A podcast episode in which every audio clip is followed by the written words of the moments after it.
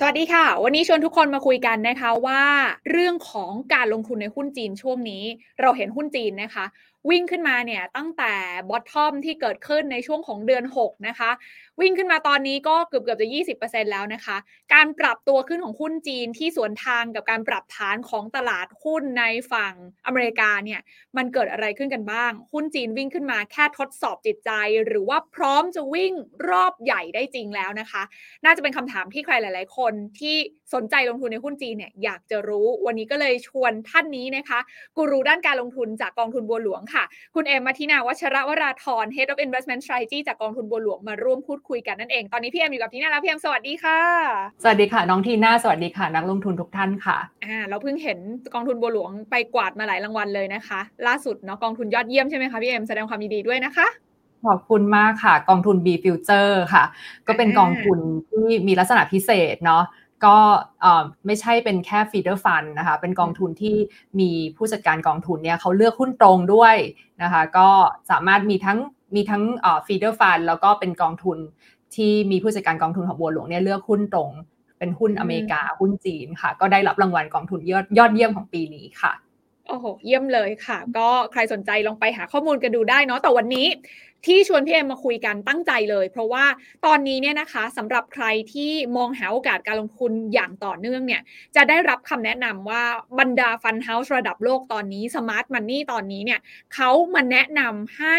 เริ่ม overweight หรือว่าต้องมาเพิ่มน้ำหนักการลงทุนในหุ้นจีนกันมากยิ่งขึ้นแล้วทำไมใครๆต้องมาเชียร์หุ้นจีนในช่วงเวลานี้ด้วย มันมีปัจจัยอะไรขับเคลื่อนซ่อนอยู่ หรือมันมีความเสี่ยงอะไรที่มันยังรออยู่และเราอาจจะต้องพึงระวังว่ามันมีความเสี่ยงนั้นอยู่ในช่วงเวลาหลังจากนี้กันบ้างพี่เอ็มมองยังไงดีกับหุ้นจีนช่วงนี้คะคือหุ้นจีนเนี่ยเอ็มมองว่ารอบของเอ็มมองว่าคนส่วนใหญ่ที่เข้ามาในตลาดตอนปี 2020อะค่ะ ก็จะพบว่าหุ้นจีนเนี่ยคือกำไรมันก็เยอะจริง น้องทีน่ามันกำไรเยอะมากเนาะถ้าดัชนีเนี่ยคือถ้าพูดในเชิงดัชนีภาพใหญ่เนี่ยมันปรับตัวขึ้นไปเกิน 50%ภายในไม่ถึง 1 ปี แล้วถ้าพูดแต่ถึงแต่หุ้นเทคนะคะ ก็คือขึ้นไปร้อยเปอร์เซ็นถ้าดัชนีขึ้นไป 50%แสดงว่าหุ้นรายตัวนี้ต้องขึ้นเป็นกี่เท่ากี่เด้งใช่ไหมคะ ก็ทุกคนก็จะรู้ว่ากำไรเยอะ แต่ว่าผลตอบแทนเยอะความเสี่ยงก็จะเยอะเช่นเดียวกันนะคะ ทีนี้ในด้านการจัดพอร์ตเนี่ยเอ็มมองว่าหุ้นจีนเนี่ยเป็น asset class ที่เราไม่เคยทิ้งนะคะแล้วก็ไม่ว่าจะเป็นเจ้าใหญ่ๆเนี่ย Invesco JP Morgan เนี่ยเขาก็เขียนไว้นะคะว่าจะเป็น asset class ที่จะสามารถให้ผลตอบแทนได้สูงที่สุด นะสูงกว่าอเมริกาสูงกว่าตลาดเกิดใหม่ทุกตลาดนะคะแต่ความเสี่ยงก็สูงเช่นเดียวกันนะคะเอ็มเอาสไลด์มาให้ดูอันนึงนะคะว่าในด้านการจัดพอร์ตจีนจะเป็นตลาดที่ให้ highest return ก็คือผลตอบแทนเยอะที่สุดนะคะหน้าสไลด์หน้าแรกนะมุมด้านขวา ผลตอบแทนเยอะที่สุดความเสี่ยงก็เยอะที่สุดเช่นเดียวกัน เพราะฉะนั้นวันนี้เนี่ยเอ็มว่าแบบ BBLAM นะเอ็มพยายามไปหาทั้งข้อดีข้อเสียความเสี่ยงจีนมาให้ฟังความเสี่ยงทั้งในปัจจุบัน แล้วก็สิ่งที่เกิดขึ้นในอดีตนะคะอะไรที่ทำให้เกิดหุ้นหุ้นจีนเกิดฟองสบู่ขึ้นมาในปี 2015 แล้วสุดท้ายเนี่ยเอ็มไปเอาวิธีการลงทุนหุ้นจีนที่เอ็มคิด พยายามคิดว่าเอ๊ะลงทุนแบบไหนให้ทุกท่านสบายใจวันนี้เอามาฝากกันค่ะน้องทีน่าเยี่ยมเลยค่ะทีน่าว่าวันนี้น่าจะครบนะคะสำหรับใครที่กำลังเล็งว่าเฮ้ยช่วงเวลาเนี้ย มันเหมาะที่จะกลับมาลงทุนหุ้นจีนหรือไม่มาดูความเสี่ยงให้ครบรอบด้านด้วยนะคะ ว่ามันมีปัจจัยอะไรที่มีโอกาสจะเกิดขึ้นแล้วเราต้องจับตาเป็นพิเศษแล้ว ถ้ามันจะวิ่งได้จริงลองไปเปรียบเทียบกับที่เขาวิ่งมาก่อนหน้านี้ใช่ไหมพี่เอมปี 2015 กับปี 2008 รอบนั้นเนี่ยโอ้โหหุ้นจีนวิ่งได้เล็กใหญ่มาก มันมีปัจจัยอะไร แล้วรอบนี้บริบทมันต่างกันมากน้อยขนาดไหน เราจะได้เห็นภาพกันชัดเจนมากยิ่งขึ้น แต่สิ่งหนึ่งค่ะ บริบทหนึ่งที่ทีน่าว่าไม่พูดถึงไม่ได้นะสำหรับใครที่ติดตามเกี่ยวกับข่าวเศรษฐกิจของจีน จะเห็นว่าช่วงสัปดาห์ที่ผ่านมาเนี่ยมันมีเรื่องของวิกฤตอสังหาริมทรัพย์กลับมาอีกครั้งหนึ่งนะคะ ตั้งแต่บริษัทขนาดใหญ่นะเขาเรียกว่าผิดนัดชำระหนี้นะคะนอกเหนือจากเอเวอร์แกรนรอบแรกที่ทุกคนกังวลกันแล้วใช่ไหมพี่เอม รอบนี้มีชื่อเหมานะคะ แล้วก็ ล่าสุดที่เราเห็นก็คือมีกระแสของการบอยคอรดการผ่อนชำระเงินกู้ซื้ออสังหาริมทรัพย์ถูกไหมคะ คือคนบอกว่าไม่เอาแล้วไหนโครงการไม่เสร็จสักทีฉันไม่ผ่อนต่อแล้วนะคะ ตรงนี้มันจะกลายเป็นปัจจัยเสี่ยงที่เป็นการก่อตัวของวิกฤตเล็ก ๆ ในจีนที่มันจะลามปามหรือเปล่า ความเสี่ยงพวกนี้ที่มันเกิดขึ้นในรอบสัปดาห์ที่ผ่านมาพี่เอ็มมองยังไงบ้างคะใช่คือเอ็มว่า ทุกคนรับรู้ข่าวแล้วแหละเดี๋ยวเรามาค่อยๆ วิเคราะห์กันไปกับเอมนะคะเอมว่าอะสิ่งที่เกิดขึ้นก่อนนะน้องทีน่าสิ่งที่เกิดขึ้นก็คือมีโครงการอสังหาของจีนทั้งหมด 150 โครงการใน 63 เมืองนะคะเขาหยุดสร้างหรือว่าสร้างไม่เสร็จ ทีนี้คนที่ซื้อบ้านอะคนที่ผ่อนเนี่ย คือเขาก็รวมตัวกันนะคะว่าจะไม่ผ่อนต่อไม่จ่ายค่างวดละเพราะว่าโครงการนี้หยุดสร้างไปอ้าวแล้วสิ่งที่ฉันผ่อนไปจ่ายไปเนี่ยจะได้อยู่หรือเปล่านะคะ อันนี้เนี่ยแปลว่าปัญหาก็คือว่าไม่ได้อยู่ที่ผู้ซื้อไม่มีเงินจ่ายนะอยู่ที่ว่าโครงการเนี่ยมีปัญหาเจ้าของอสังหาเนี่ยมีปัญหาละนะคะ ทีนี้ผู้ซื้ออย่างเราเนี่ย ก็ไม่อยากที่จะจ่ายค่างวด คือ เราก็ไม่ได้อยากจะจ่าย good money for bad project อะใช่ไหมคะ เงินของเราเนี่ยที่ใส่เข้าไปอ้าวสุดท้ายจะได้อยู่หรือเปล่า อันนี้มันเป็นปัญหาที่เจ้าของโครงการอสังหาริมทรัพย์นะคะ แล้วก็มีข่าวออกมาว่ามันอาจจะมีคอร์รัปชันหรือเปล่า ระหว่างแบงก์กับผู้รับเหมา เช่น เอ้ยทำไมแบงก์เนี่ยปล่อยเงินเร็วเกินไป ผู้รับเหมาก็เลยเงินหมดก่อนที่โครงการจะสร้างเสร็จใช่ไหมคะแต่ละ stage เนี่ยทำไมแบงก์ปล่อยเงินเร็วเกินไปนะคะ แล้วก็ ปัญหาเนี้ยเอ็มคิดว่าเรื่องการไม่จ่ายเนี่ยต้องระวัง เพราะว่ามันจะเป็นความเสี่ยงที่ต้องระวังไม่ให้ลามไปหาโครงการอื่นๆ เพราะว่าตอนนี้เรารู้ว่ามีทั้งหมด 150 โครงการใช่ไหมคะ แต่ว่าอาจจะมีโครงการอื่นๆ ที่เขาหยุดสร้างแล้วผู้ซื้อเนี่ยรวมตัวไม่จ่ายเงินนะคะ ก็จะสร้างปัญหาให้กับธนาคาร ในที่สุดก็จะเกิดเป็นปัญหา NPL ทีนี้พอฟังแบบนี้เนี่ยเรามา quantify ว่าขนาดของปัญหาเนี่ยมันเท่าไหร่กันใช่ไหมคะพอฟังแล้วมันน่ากลัวใช่ไหมน้องทีนะแต่พอมาดูจริง ๆ แล้วเนี่ยสิ่งที่เกิดขึ้นเนี่ยมันเป็นปัญหาเฉพาะโครงการใหม่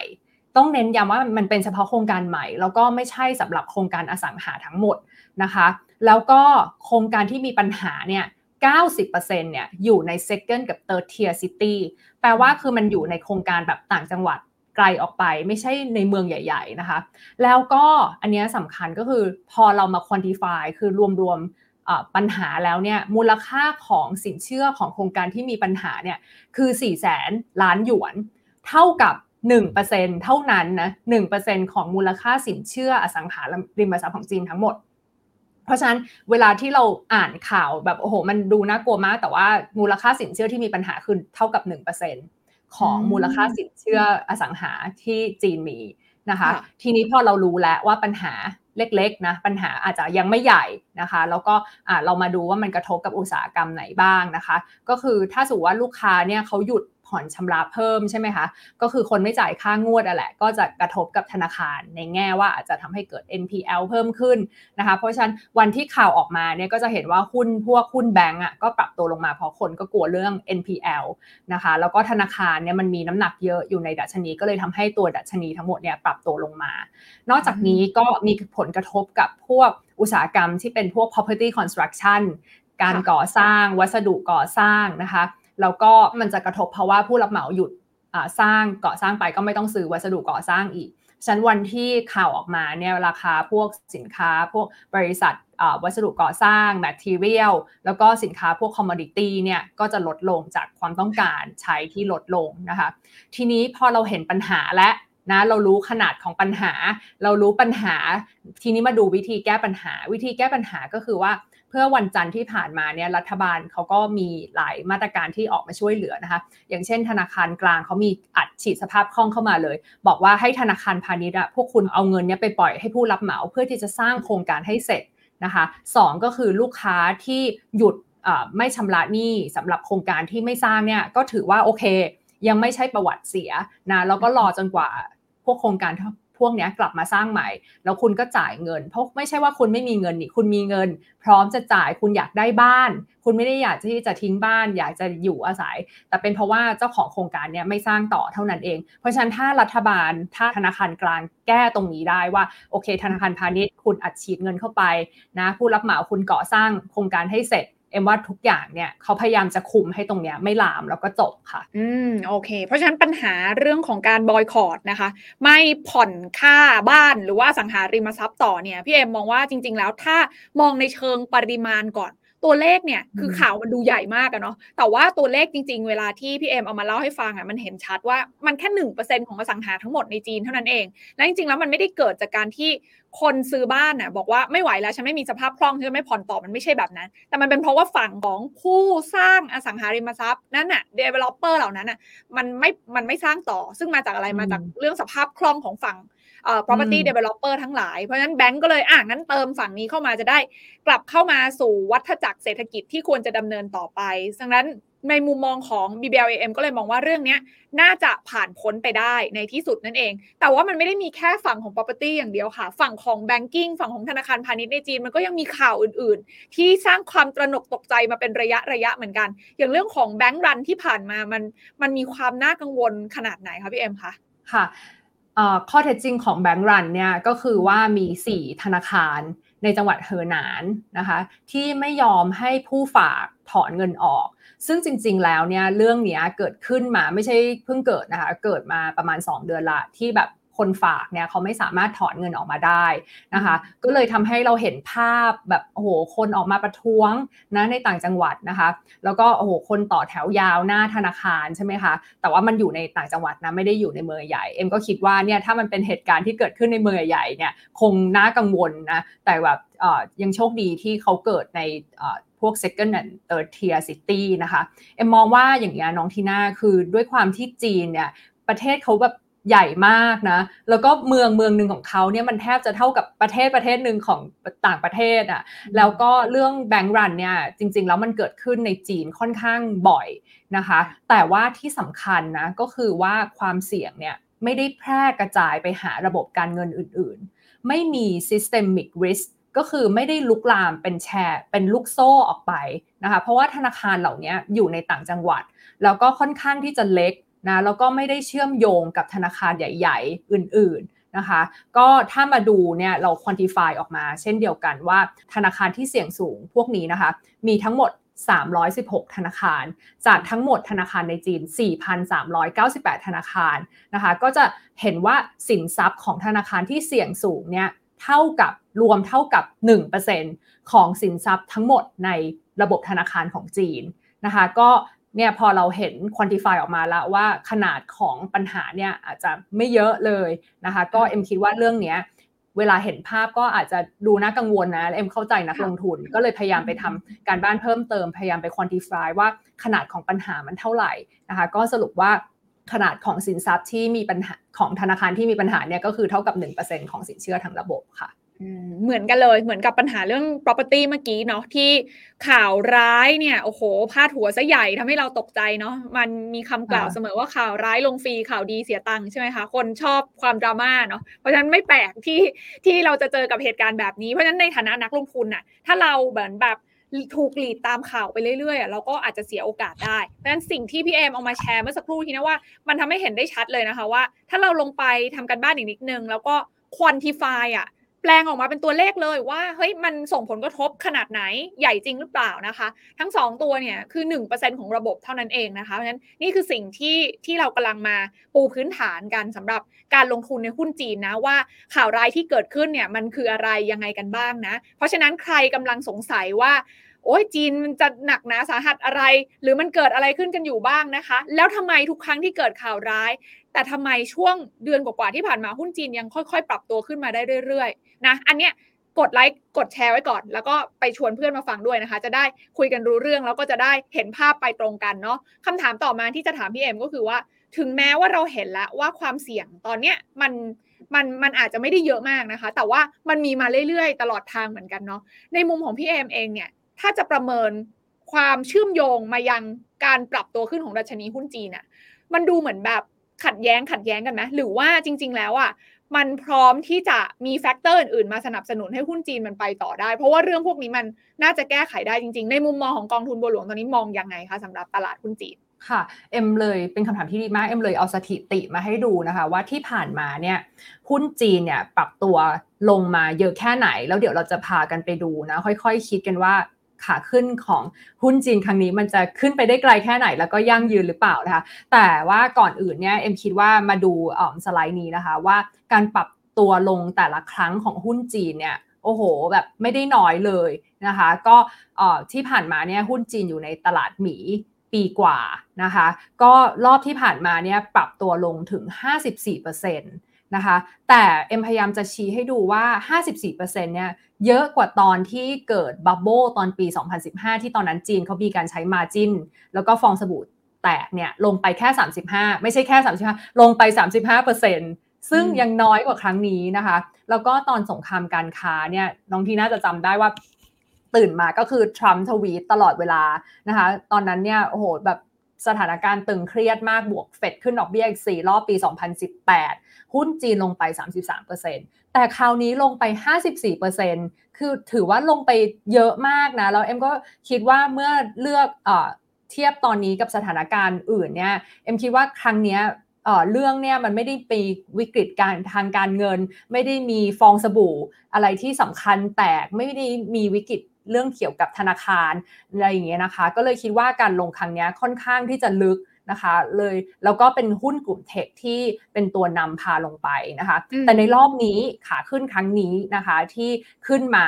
ในรอบ 2 เดือนที่ผ่านมาตั้งแต่เปิดเมืองเซี่ยงไฮ้เนี่ยก็กลับกลายเป็นอุตสาหกรรมรถยนต์ แล้วก็ semiconductor เนาะที่เป็นพระเอก พาเป็นผู้นำพาตลาดขึ้นมาในในรอบ 2 เดือนที่ผ่านมานี้นะคะ ทีนี้เอ็มเอามาให้ดูว่าเอ๊ะมันขึ้นมาจากอะไรใช่ไหมคะคนก็อาจจะแบบมีคำถามนะคะหุ้นจีนคราวนี้ที่ปรับตัวขึ้นมาได้เนี่ยก็ยังไม่ได้มาจากกำไร แต่มาจากความคาดหวังนะคะที่สะท้อนเข้าไปในราคานะคะแล้วก็ PE ก็ปรับตัวขึ้นมานะคะถ้าดูจากรูปด้านนี้ด้านซ้ายนะคะก็จะเห็นว่าเราสามารถ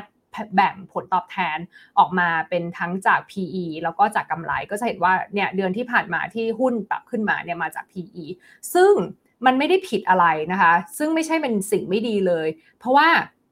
อยู่ดีๆเนี่ยการที่ PE จะปรับขึ้นมาได้เนี่ย เอ็มคิดว่ามันต้องมีอะไรที่ทำให้ตลาดเนี่ยเปลี่ยนมุมมองนะคะจากมุมมองเชิงลบมาเป็นเชิงมุมมองที่บวกได้นะคะ มันต้องเป็นอะไรที่แบบยิ่งใหญ่พอสมควรที่ทำให้ตลาดเนี่ยสามารถเปลี่ยนมุมมองแล้วปรับ PE ขึ้นได้ แล้วสิ่งนี้แหละก็คือนโยบายที่ผ่อนคลายเพิ่มขึ้นนะคะ ส่วนด้านขวาเนี่ยเอ็มเอามาให้ดูว่า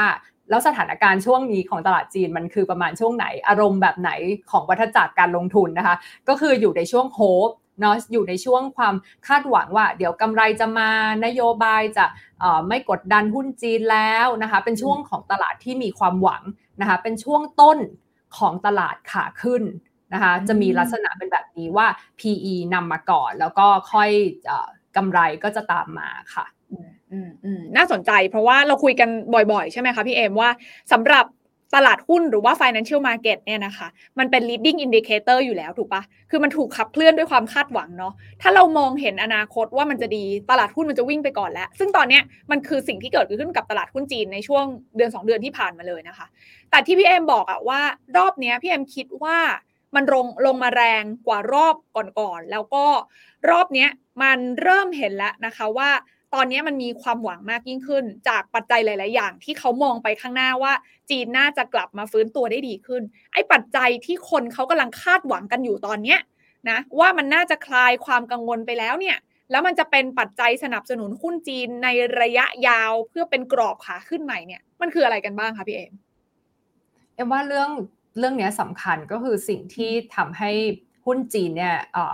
ไม่ลงต่อ แล้วเปลี่ยนเป็นขาขึ้นได้นะคะเอ็มคิดว่ามี2อสเรื่องก็คือ 1 ก็คือนโยบายการเงินที่เข้มงวดในปีที่แล้ว ปีนี้ก็ผ่อนคลายตั้งแต่ต้นปีนะคะ ส่งสัญญาณผ่อนคลายตั้งแต่เดือนธันวาคมปีที่แล้วนะคะแล้วปีนี้ทั้งปีก็เป็นแนวโน้มที่ลดดอกเบี้ยนะยังไม่ขึ้นดอกเบี้ยเหมือนประเทศอื่นๆนะคะสก็คือนโยบายที่เกี่ยวกับการจัดการบริษัทเทค มีความชัดเจนนะตลาดชอบความชัดเจน นโยบายพวกนี้ก็มีความชัดเจนเพิ่มมากขึ้นนะคะ อย่างเช่นกฎหมายเรื่อง anti monopoly เนี่ยซึ่งมีการปรับปรุงนะคะเขา revise แล้วเขาก็กำลังจะมีการบังคับใช้ในเดือนสิงหา ก็ชัดเจนมากขึ้นว่าไม่อยากให้ทำอะไรทำอะไรได้ทำอะไรไม่ได้ทำแบบนี้จะโดนค่าปรับเท่าไหร่นะคะสก็คือมาตรการทางการคลังนะคะซึ่งปีที่แล้วไม่มีปีนี้เนี่ยเป็นการกระตุ้นเศรษฐกิจนะคะแล้วก็เป็นนโยบาย pro growth นะเรื่อง pro growth เนี่ยตลาดก็จะชอบ แล้วก็เน้นเรื่องการลงทุนเรื่องโครงสร้างพื้นฐานนะคะเพื่อที่จะช่วยพยุงเศรษฐกิจไว้จากการปิดเมืองหลาย ๆ เดือนนะคะเพราะฉะนั้นเอ็มคิดว่าที่ผ่านมาเนี่ยเหมือนที่น้องทีน่าบอกว่าหุ้นจีนปรับตัวลงจากนโยบาย ทีนี้พอปีนี้นโยบายเป็นโพโกรดมากขึ้นเอ็มว่าแค่นี้ก็พอแล้วให้หุ้นจีนเนี่ยไม่ลงต่อนะคะ แล้วก็ทำให้หุ้นจีนเนี่ยสามารถปรับตัวขึ้นมาได้ เพราะว่ามันราคาค่อนข้างถูกก็ราคาก็ PE เนี่ยถือว่าต่ำมากนะคะเมื่อเทียบกับค่าเฉลี่ย 10 ปีทำให้หุ้นจีนเนี่ยก็ปรับตัวขึ้นมาได้ 20%แล้วก็ส่วนตลาดอยู่ประเทศเดียวด้วยค่ะอืมอืมอืมอันนี้น่าสนใจว่าปัจจัยที่พี่เอ็มบอกว่ามันคลายกังวลไปแล้วอะ อันนี้มันจะเป็นตัวชี้วัดว่าจะไปได้ไกลแค่ไหนถูกไหมคะ ทั้งเรื่องของนโยบายทางการเงิน นโยบายทางการคลังยิ่งชัดเจนเข้าไปใหญ่เลยตอนนี้ แค่ ผู้บริหารของรัฐบาลจีนออกมาประกาศว่าเขาเดี๋ยวเขาจะใช้นโยบายกระตุ้นเศรษฐกิจปุ๊บหุ้นก็พร้อมรอจะขึ้นแล้วนะคะ ในขณะที่เรื่องของความชัดเจนในการจัดการภาคธุรกิจเอกชนของจีนก็คลี่คลายลงนะคะ เพราะฉะนั้นแล้วเนี่ยทั้งหมดทั้งมวลนี้ทำให้พี่เอ็มมองว่ามันน่าจะเป็นการปรับตัวขึ้นรอบใหม่ที่ยั่งยืนได้มากขึ้นเนาะอันนี้เราเรามองในเชิงของแบบแฟกต์ที่เกิดขึ้นในตลาดตอนนี้เนาะพี่เอ็มเนาะแต่ประเด็นก็คือณวันนี้เนี่ยนะคะ ก็ต้องบอกว่าภายใต้ สถานการณ์บรรยากาศการลงทุนที่มันแบบทั่วโลกอะ่ะ มันดูแบบไม่สู้ดีเลยอะ่ะ ทุกคนกำลังพูดถึงว่าเดี๋ยวอเมริกาจะเข้า recession เดี๋ยวยุโรปจะเข้า recession แต่จีนน่ะกับเป็นตลาดเดียวเหมือนที่พี่แอมพูดเมื่อกี้ว่ามันวิ่งสวนขึ้นมาแบบเนี้ยนะคะ การวิ่งสวนขึ้นมาแบบเนี้ยมันเต็มไปด้วยการเก็งกำไรหรือเปล่า หรือว่ามันมาพร้อมกับความร้อนแรงเกินไปหรือเปล่า สุดท้ายพอมันเร่งเครื่องเร็วๆ ตอนแรกอะพี่เอมมันอาจจะทำให้แผ่วปลายได้ไงหรือว่าอาจจะแบบเหมือนมีความเสี่ยงอะไรมากดดันในช่วงท้ายได้หรือเปล่า ตอนเนี้ยโครงสร้างของการขึ้นครั้งนี้มันมันแข็งแรงขนาดไหนถ้าเรามองไปในเรื่องของโครงสร้างค่ะ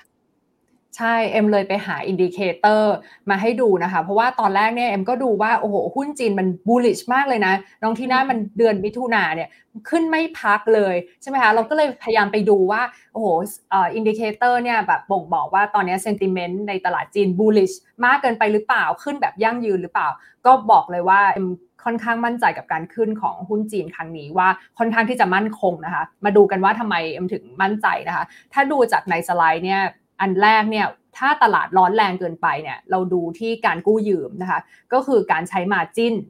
การใช้มาจิ้นก็คือการกู้ยืมเงินเพื่อมาซื้อหุ้นมาซื้อหลักทรัพย์นะคะถ้าตลาดร้อนแรงเนี่ยเราจะได้เห็นเลขตัว margin trading เนี่ยเพิ่มขึ้นอย่างเห็นได้ชัดเนี่ยถ้าในดูในจอเนี่ยนะคะจะเห็นว่าโหตอนปี 2015 เนี่ยปริมาณการใช้มาจิ้นต่อวันเนี่ยแบบสูงมากๆเลยนะคะ แต่ว่าตอนนี้เนี่ยการใช้มาจิ้นเนี่ยต่ำกว่าค่าเฉลี่ยที่ผ่านมา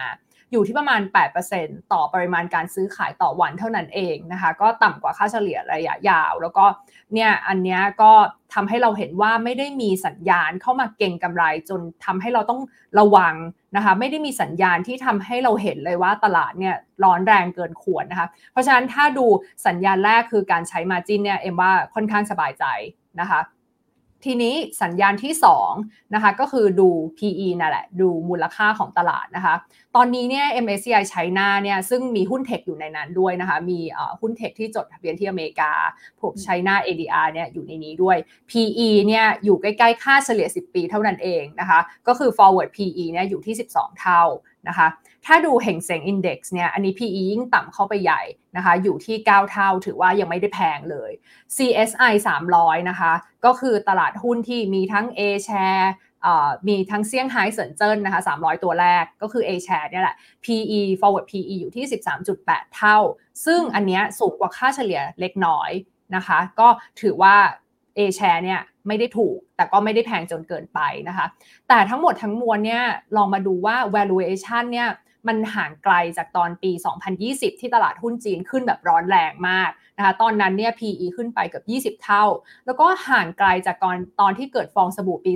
2015 นะคะเอ็มมองว่าตอนนี้หุ้นจีนเนี่ยเพิ่งเริ่มขึ้นเท่านั้นเองมูลค่าของหุ้นจีนที่ปรับเพิ่มขึ้นเนี่ยยังไม่ใช่อยู่ในเลเวลอยู่ในระดับที่เรากังวลเลยนะคะ เพราะฉะนั้นเอ็มคิดว่าถ้า กำไรของหุ้นจีนเนี่ยกำลังจะถูกปรับขึ้นในครึ่งปีหลังนะคะอาจจะถูกปรับขึ้นได้บ้าง มันก็จะทำให้ PE เนี่ยลดลงมา เพราะฉะนั้น PE ของหุ้นจีน มูลค่าของหุ้นจีน ไม่ใช่สิ่งที่เรากังวลตอนนี้เกี่ยวกับตลาดจีนนะคะดัชนีที่ 3 เลยไหมน้องที่หน้าดัชนีที่3ค่ะดัชนีที่ 3 ที่เราสัญญาณที่ 3 ก็ก็คือการถือครองหุ้นจีนของนักลงทุนนะคะ ก็เรียกได้ว่าต่ำ นะเพราะว่ากองทุนต่างประเทศเนี่ยเทขายหุ้นจีนไปตั้งแต่ปีที่แล้วแล้วทุกคน exit นะไม่เอาแล้วตลาดนี้นะคะ แล้วก็มองว่าหุ้นจีนเนี่ยอาจจะได้ไม่คุ้มเสียคือความเสี่ยงเยอะเหลือเกินนะคะ policy เรื่องความเสี่ยงเรื่องความไม่แน่นอนเรื่องนโยบายเยอะ นะคะ แม้แต่ว่ากองทุนในประเทศก็ไม่ได้ถือหุ้นสูงนะคะ ภาพด้านซ้ายเนี่ยพยายามจะบอกว่ากองทุนในประเทศนะคะ ไม่ได้ถือหุ้นจีนเยอะเลย แล้วก็ยังถือเงินสดยังอยู่เยอะเลยนะคะ เมื่อเทียบกับตอนปี 2015 เนี่ยเรียกได้ว่าตอนนั้นเนี่ยทุกคนถือหุ้นจีนเกิน 90%ในพอร์ต คือหมายความว่านักลงทุนภายในประเทศนะคะ กองทุนที่ลงทุนภายในประเทศเนี่ยถือหุ้นจีนเกิน 90%ในพอร์ตนะคะทุกคนต้องการมี exposure นะตอน bubble ตอนปี 2015 แต่ตอนนี้ประมาณ 86%ก็ถือว่าปานกลางนะผู้จัดการกองทุนยังถือเงินสดอยู่ค่อนข้างเยอะนะคะคนยังกล้ากล้ากลัวอยู่นะคะเอ็มคิดว่าแบบตลาดจีนเนี่ยน้องทีน่าเอ็มว่าน่าจะเป็นตัวอย่างของตลาดที่แบบคนค่อนข้างที่จะ capitulation อะคือยอมยกธงขาว คือคนเนี่ยยอม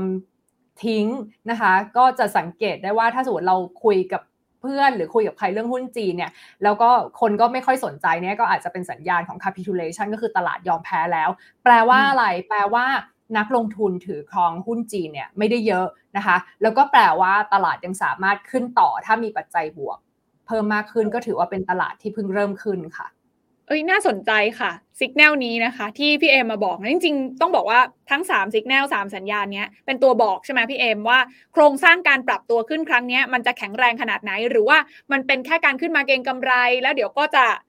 แค่ทดสอบจิตใจเราว่าเราไหวไหมกับการที่มันขึ้นมายั่วขนาดนี้แล้วเราไม่มีมันอะไรอย่างนี้ใช่ไหมพี่เอมแต่ว่าสิ่งที่พี่เอมกำลังจะบอกคือดูจาก 3 สัญญาณนี้ อันแรกก็คือมาจินนะคะ แต่ก่อนคนจีนอาจจะดูการเก็งกำไรในตลาดหุ้นจีนก็คือเขากู้ มาลงทุนในหุ้นจีนเยอะน้อยขนาดไหนถูกปะตอนเนี้ยรอบเนี้ยยังต่ำกว่าค่าเฉลี่ย อันนี้น่าเข้าใจถูกใช่ไหมคะพี่เอ็มเนาะอันที่สอง PE ที่เป็นตัวบอกความถูกแพงของหุ้นอะตอนนี้ก็ยังต่ำมากนะคะ ยังถือว่าถูกมากเพราะจริงๆโหช่วงเวลาที่ผ่านมาที่หุ้นจีนมันถูกทิ้งลงมาเนี่ยมันถูกทำโทษหนักมากนะคะ ซึ่งมันก็ลิงก์มาสัญญาณที่ 3 ที่พี่เอ็มบอกว่ามันถูกทิ้งจนกระทั่งคนเนี่ยสายหน้ากันหมดแล้ว แต่ว่าไอ้ความที่บอกว่ายอมยกธงขาวกันหมดแล้วยอมจำนวนกันหมดแล้วอะอีกนัยยะหนึ่งอะ มันตีความได้ว่า คนมันไม่มีของจะขายออกมาแล้วถูกปะใช่ ใช่ไหมคนมันไม่มีของจะขายแล้วก็พร้อมที่จะเหมือนแบบเข้ามาในตลาดนี้เพื่อที่จะถ้าจะเริ่มกลับเข้ามาอีกครั้งเนาะมันก็จะไม่มีแรงเทขายมากดมากดมากดเหมือนกับรอบก่อนๆที่ผ่านมานั่นเอง อันนี้คือ 3 สัญญาณหลักที่ไว้จับดูว่าโครงสร้างความแข็งแรงเป็นยังไงมีอีกไหมคะพี่เอ็ม มีค่ะสัญญาณที่ 4 นะคะ ก็คือสภาพคล่องอันนี้สำคัญมาก ถ้าดูในสไลด์นะคะ ก็สภาพคล่องเนี่ยดูได้จากอัตราผลตอบแทนของพันธบัตรรัฐบาล คือแปลว่าอะไรคือพวก treasury เนี่ยอยู่เอ่อไชน่าเขาเรียกว่า government bond ใช่ไหมอัตราผลตอบแทนพันธบัตรรัฐบาลเนี่ยจะไปลิงก์กับ US treasury ตลอดเลย แต่ของจีนนะคะ ก็คือยังอยู่ในระดับที่ค่อนข้างต่ำอัตราผลตอบแทนของจีน 10 ปีเนี่ยพันธบัตรรัฐบาลของจีนเนี่ยอยู่ที่ 2.7 ซึ่งยังต่ำกว่าของอเมริกานะต่ำกว่าอเมริกา แล้วก็เงินเฟ้อจีนเนี่ยไม่ได้สูงควบคุมได้นะคะ ก็ทำให้เขาไม่ต้องรีบขึ้นดอกเบี้ยนะคะ ก็ตัว 10 ปีเนี่ยยังต่ำแปลว่าอะไรแปลว่าบริษัทเอกชนเนี่ยคือเขาสามารถกู้ยืมเงินได้นะคะ โดยที่ต้นทุนทางการเงินไม่สูง ตลาดเงินยังเปิดอยู่นะคะ สภาพคล่องไม่ได้หดลงก็เป็นผลดีกับตลาดหุ้นนะคะ ชาร์ตด้านซ้ายเนี่ยเอ็มตีเส้นสีแดงมาให้ดูทำให้เห็นว่าโอ้โหเมื่อเทียบกับค่าเฉลี่ยเนี่ย รู้สึกว่าตอนนี้เนี่ยอัตราผลตอบแทนของตัว 10 ปีนะคะค่อนข้างอยู่ในโซนที่ค่อนข้างต่ำเลยนะอย่างที่เอ็มบอกไปว่า มันก็ทำให้เวลาเอกชนเขาระดมทุนเนี่ยมันทำได้ง่ายนะคะ ธุรกิจก็สามารถระดมทุนเอาเงินไปลงทุนต่อได้นะคะ อันนี้ก็ถือว่าถ้าดูจากสภาพคล่องถือว่าผ่านนะคะ5ก็คือสัญญาณสุดท้ายละ5ก็คือฟันโฟก็คือการไหลเข้ามาซื้อหุ้น ซื้อกองทุนซื้อ ETF A share นะคะถามว่าเยอะไหมก็เรียกได้ว่าพอสมควรเลยปีนี้ เรียกได้ว่าตลาดจีนเนี่ยไม่ได้เงียบเหงาอย่างที่คิดนะคะเทรนเงินเทรนของเงินที่ไหลเข้า A share เนี่ยจริงๆ ถ้าดูยาวๆ 10 ปีก็คือเพิ่มขึ้นมาเรื่อยๆ มีอาจจะลดลงไปปีที่แล้ว แต่ถ้าดูแค่ปีนี้นะคะ year to date นะคะทุกเดือนเนี่ยไปเช็คเนี่ยจะมีเงินไหลเข้า ETF ของหุ้นจีนทุกเดือนเลยนะคะ เป็น net buy ด้วยนะคะ เพราะฉะนั้น ถ้าดูจากในตารางนี้ขอโทษที่มันเล็กไปหน่อยนะ แต่เอ็มพยายามจะทำมาให้ดูว่า หุ้นจีนเนี่ยเงินไหลเข้าสูงที่สุดรองจาก global equity นะคะ คือแปลว่าทั้งปีเนี่ยนอกจากเงินจะไหลเข้าหุ้นโลกเนี่ยอันดับสองก็คือหุ้นจีนนะคะก็ถ้าดู ทั้ง 5 ตัวเนี้ยค่ะ น้องทีน่าไม่ว่าจะเป็นการเก็งกำไร การใช้มาจินอะอันเนี้ยถือว่าไม่ได้สูงจนน่ากลัว มูลค่าของหุ้นก็ยังต่ำอยู่การถือของหุ้นจีน ถือว่าปานกลางไม่ได้สูงนะคะสภาพคล่องฟันโฟถือว่ามีเงินไหลเข้ามา ก็เรียกได้ว่าเอ็มคิดว่าหุ้นจีนเนี่ยไม่ได้ซบเซานะคะแต่ว่าไม่ได้ร้อนแรงจนเกินไป คือเป็นตลาดเป็นลักษณะของตลาดที่อยู่ในช่วงที่เพิ่งเริ่มต้นขาขึ้นเท่านั้นค่ะโอ้โห ชัดเจนนะคะว่า 5 สัญญาณนี้บ่งบอกว่าหุ้นจีนกำลังอยู่ในช่วงของการฟอร์มตัวค่ะขึ้นแบบแข็งแกร่งด้วยนะคะ ดูจาก 5 สิ่งนี้ซึ่ง อีก 2 สัญญาณที่พี่เอมบอกก็คือเรื่องของสภาพคล่องในตลาดยังมีนะคะ และที่สำคัญก็คืออัตราดอกเบี้ยยังไม่ต้องเร่งปรับตัวขึ้นเหมือนกับตลาดฝั่งตะวันตกนะคะ ทั้งอเมริกาทั้งยุโรปที่เขาต้องเร่งเพื่อสกัดเงินเฟ้อจริงเงินเฟ้อในจีนก็ยังถือว่าอยู่ในระดับที่ค่อนข้างต่ำถ้าเทียบกับประเทศอื่นๆ ใช่ไหมคะพี่เอมส่วนอันที่ 5 เมื่อกี้ที่พี่เอมบอกก็คือเรื่องของฟันฟลูอันนี้น่าสนใจที่น่าเคยได้ไปดูตัวเลขของ การลงทุนใน FIF บ้านเราค่ะพี่เอม บ้านเราเนี่ยจริง ๆ ช่วงปีที่ผ่านมาที่หุ้นจีนลงมาแรงๆนะคะ ควรจะแบบตอนแรกเราคิดว่าไซส์เงินมันจะหายใช่ไหมเงินเงินมันหดลงเพราะด้วย NAV มันลดลงด้วยใช่ไหมคะ แต่กลับกลายเป็นว่ายิ่งหุ้นจีนลงคนไทยยิ่งอยากออกไปลงทุนในหุ้นจีนมากขึ้นนะคะ ไม่ได้มีความกลัวเลยยังลงทุนอย่างต่อเนื่องต่อเนื่องต่อเนื่อง ซึ่งถ้าสอดคล้องกับที่พี่เอมพูดไม่ใช่แค่เมืองไทยทั่วโลกต่างก็มีฟันฟลอ ไหลกลับเข้าไปลงทุนในตะกร้าหุ้นจีนนะคะ ก็คือ ETF นั่นเอง เพราะฉะนั้นนี่คือสิ่งที่กำลังบอกเราว่าหุ้นจีนรอบนี้ที่มันพึ่งขึ้นมาช่วง 2 เดือนนี้มันเป็นโครงสร้างการปรับตัวขึ้นในช่วงต้นที่ค่อนข้างแข็งแกร่งเลย แล้วก็ไม่ใช่แค่การเก็งกำไรด้วย แต่คำถามต่อมาที่ที่อยากให้พี่เอมช่วยขยายความเพิ่มค่ะว่า มันขึ้นมาในระดับนี้ละ 20%ละนะคะ การที่มันจะไปต่อได้อะการที่มันจะเป็นขาขึ้นรอบใหญ่ได้จริงหลังจากเนี้ยมันต้องอาศัยปัจจัยไหนมาแบบหนุนนำให้มันเกิด มันถึงจะเป็นภาพนั้นค่ะพี่เอมเอ็มคิดว่าถ้าจะขึ้นต่อเนี่ยจะต้องเป็นนโยบายที่ยังไม่ได้อยู่ในความคาดหวังของตลาด เดี๋ยวเอ็มเล่าให้ฟังว่าที่ผ่านมาเนี่ยมันมีนโยบายอะไรบ้างที่ทำให้ตลาดขึ้นมาจนถึงตอนนี้นะคะเอ็มว่าเรื่องแรกเนี่ยก็คือนโยบายการคลังที่เขาออกมาตรการการกระตุ้นเศรษฐกิจ ไม่ว่าจะเป็นการแจก voucher นะคะผ่านแอปต่างๆ เพื่อกระตุ้น consumption กระตุ้นการบริโภคนะคะแล้วก็มีการลดภาษีการซื้อรถยนต์ ไม่ใช่แค่ลดภาษีสำหรับรถยนต์ EV นะคะรถยนต์ธรรมดานี้ก็ subsidy ด้วยนะคะแล้วก็มีการเลื่อนจ่ายภาษีสำหรับ SME พวกนี้เนี่ยก็เป็นสิ่งที่เขาออกมาหลังจากที่เซี่ยงไฮ้คลายล็อกดาวน์แต่สิ่งที่เอ็มรออยู่เนี่ยก็คือเม็ดเงินใหญ่ ๆ อย่างเช่นการลงทุนเรื่องโครงสร้างพื้นฐานนะคะที่ประธานาธิบดีสีจิ้นผิงเขาก็เคยพูดแหละว่าต้องใช้ความพยายามมากๆในปีนี้นะต้องพวกคุณต้องผลักดันเรื่องโครงสร้างพื้นฐานออกมาให้ได้นะคะซึ่งเม็ดเงินก้อนแรกที่เราเห็นก็คือเริ่มต้นตั้งแต่ต้นเดือนกรกฎานะคะ มีโครงการแรกออกมาวงเงิน 5 0 0แสนล้านหยวนนะคะ ลงทุนในเรื่องโครงสร้างพื้นฐานนะคะ นอกจากนี้เนี่ยเราก็ได้เห็นจีนเนี่ยเขาเอาโคต้าของการออกพันธบัตรปีหน้ามาใช้ในปีนี้นะคะ ซึ่งปกติแล้วเนี่ยเป็นเรื่องธรรมดาที่เขาจะจัดสรรโคต้าให้กับรัฐบาลท้องถิ่นทุก ๆ ปี เพื่อที่จะเอาไประดมทุนแล้วก็ลงทุนในเรื่องโครงสร้างพื้นฐานนะคะ แต่ว่า ในปีนี้เนี่ยจีนเขาเอาโคต้าของปีหน้า 1.5 ล้านล้านหยวนนะคะมาใช้ในปีนี้ก็เป็นสัญญาณแหละบอกว่าจีนเขาจริงจังเรื่องการระดมทุนแล้วก็ลงทุนนะคะในเรื่องการกระตุ้นเศรษฐกิจนะคะ แล้วก็ ลงทุนเรื่องโครงสร้างพื้นฐานนะคะอินฟราสตรักเจอร์แต่ก็มีบางเสียงเขาบอกว่าจริงๆเนี่ยก็ 1.5 ล้านล้านหยวนอาจจะไม่ใช่เงินที่เอามาลงทุนทั้งหมดนะ เพราะว่าเขาต้องเอาเงินมาลงชดเชย รายได้ของรัฐบาลท้องถิ่นที่หายไปเพราะปกติ รัฐบาลท้องถิ่นเนี่ยจะมีเงินที่มาจากการขายที่ดินด้วยนะคะทีนี้พอรายได้ส่วนนี้หายก็ต้อง ต้องมีส่วนมาชดเชย เพราะฉะนั้น 1.5 ล้านล้านหยวนเนี่ยอาจจะไม่ใช่เงินใหม่ที่มาลงทุนในเรื่องอินฟราทั้งหมดนะคะ แต่เอ็มก็คิดว่าเอ็มยังรออยู่นะเอ็มคิดว่าเดี๋ยวต้องมีวงเงินใหม่ๆออกมา เพราะว่าทางการจีนเนี่ยเขาก็บอกว่าเขาจะไม่ปรับลดเป้า GDP ตั้งไว้ที่ 5.5 ซึ่งเอ็มก็คิดว่ามันก็จะไม่สำเร็จเลยถ้าไม่มีวงเงินจาก government หรือว่าเรื่องการกระตุ้นเศรษฐกิจ หรือเรื่องโครงสร้างพื้นฐานนะคะ อันที่2ก็คือนโยบายการเงิน ซึ่งเอ็มคิดว่ามันเป็นส่วนสำคัญในการกำหนดทิศทางของตลาดหุ้นนะคะ ตลาดหุ้นของจีนเนี่ย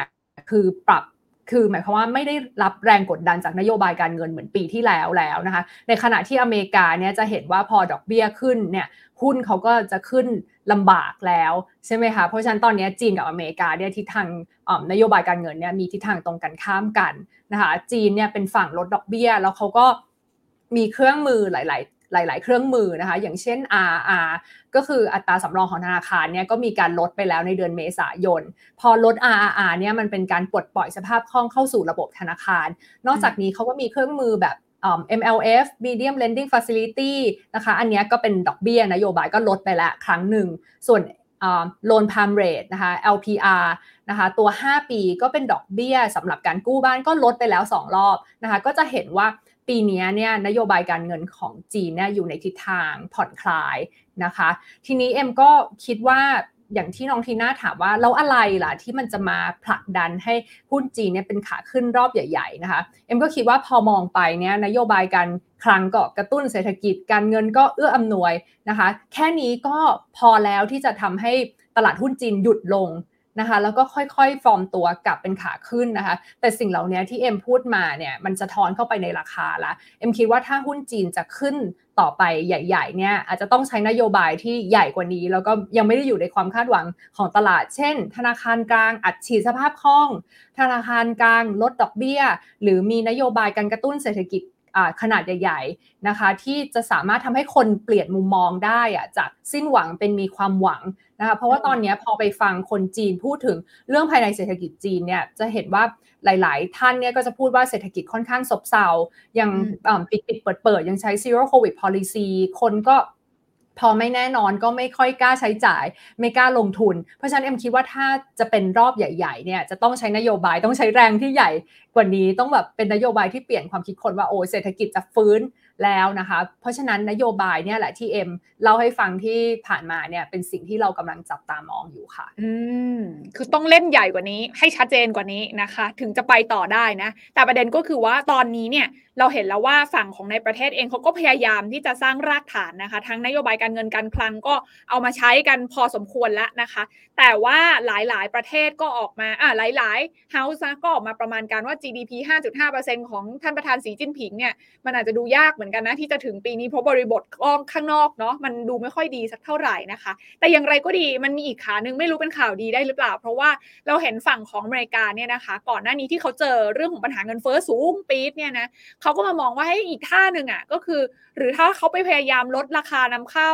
ลดการนำเข้าสินค้า ลดราคาสินค้านำเข้าจากจีนนะผ่านการแบบเหมือนปรับโครงสร้างภาษีจากแต่ก่อนที่เคยกีดกันกีดกันกันไปมารอบนี้มาคุยกันใหม่ไหมไอ้ประเด็นเหล่านี้มันจะพอมาเป็นอีกหนึ่งข่าวดีที่ดูเป็นการเล่นใหญ่เพียงพอที่จะทำให้หุ้นจีนมันกลับมาได้ไหมคะพี่เอ็ม ใช่เอ็มว่าเรื่องนี้เลย แล้วก็เรื่องนี้เนี่ยยังไม่ได้อยู่ในความคาดหวังของตลาด เพราะว่าด้วยความที่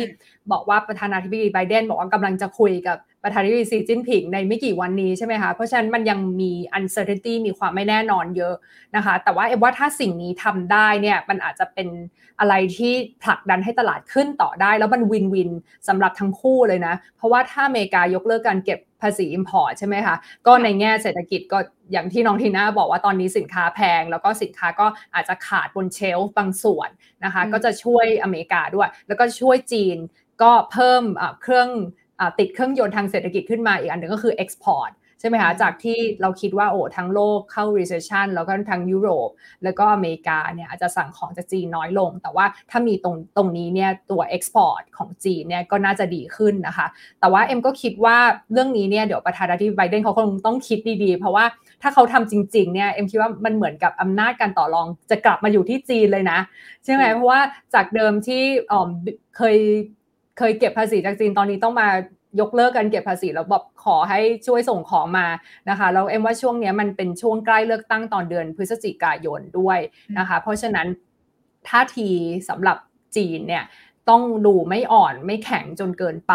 นะคะ แต่ว่าเห็นด้วยเลยว่าถ้าสิ่งนี้เกิดขึ้นเนี่ยน่าจะเป็นสิ่งที่ดีแล้วก็ยังไม่ได้อยู่ในความคาดหวังของตลาดนะคะ อันนี้เนี่ยเป็นเรื่องสั้นๆ แต่เอ็มว่าอีกอันหนึ่งที่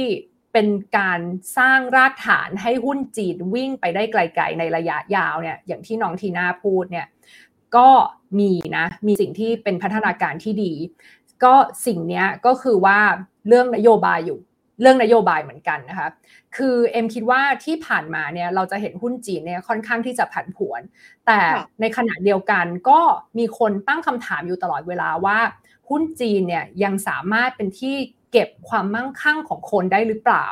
นะคะเรายังสามารถฝากเวลของเราไว้ที่ตลาดจีนได้หรือเปล่านะคะเนี่ยเอ็มอยากจะเอามาเล่าให้ฟังว่าจีนที่ผ่านมาเนี่ยเขามีความพยายามในการพัฒนาตลาดทุนในประเทศเขาอยู่เสมอนะคะอย่างเช่นตอนปี 2019เนี่ยเขามีตั้งการตั้ง Star Market ซึ่งเป็นตลาดหลักทรัพย์สำหรับบริษัทที่มีนวัตกรรมเทคโนโลยีนะคะหรือว่าอย่างปีที่แล้วเนี่ยสีจิ้นผิงเขาตั้งหลักตลาดหลักทรัพย์ที่ปักกิ่ง นะคะ ตอนนี้จีนเนี่ยมีตลาดหลักทรัพย์ทั้งที่เซี่ยงไฮ้เซินเจิ้น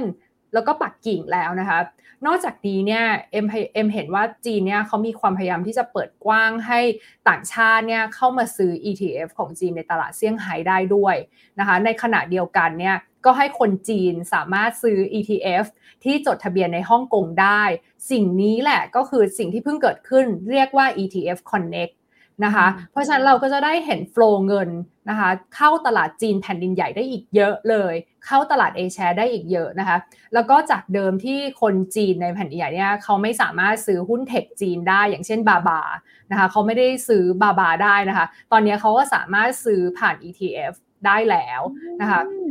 นอกจากนี้เนี่ยเขาก็มีการเปิด คือไม่ใช่แค่ปีนี้เนี่ยไม่ใช่แค่ ETF Connect แต่มีเซี่ยงไฮ้ฮ่องกง Swap Connect ซึ่งอันนี้เนี่ยคนอาจจะมองข้ามแต่เอ็มคิดว่าสำคัญนะสำหรับนักลงทุนต่างชาติที่เป็น professional เนี่ยเวลาที่เขาเข้ามาซื้อบอลของจีนนะคะเขาไม่มีที่ hedge เพราะฉะนั้นพอมี swap connect แล้วเนี่ยเขามันจะทำให้มีที่ hedge แล้วค่ะ มีตลาดสำหรับป้องกันความเสี่ยงต่างๆ ไม่ว่าจะเป็นความเสี่ยงที่มาจากดอกเบี้ยนะคะหรือว่าความเสี่ยงที่มาจากค่าเงินก็สามารถใช้ตลาด swap เนี่ย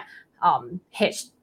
พวกค่าเงินแล้วก็ดอกเบี้ยได้ เนี่ยแหละคือความพยายามในการสร้างรากฐานที่มั่นคงของจีนนะ แล้วก็มันก็ทำให้เอ็มนะในฐานะนักลงทุนจากไทยเนี่ยเห็นว่าจีนเขายังไม่ได้ทิ้งตลาดทุนนะคะแล้วก็ยังคิดว่าเอ็มก็ยังคิดว่าตลาดจีนเนี่ยยังสามารถเป็นที่สร้างความมั่งคั่งของนักลงทุนได้อยู่ค่ะ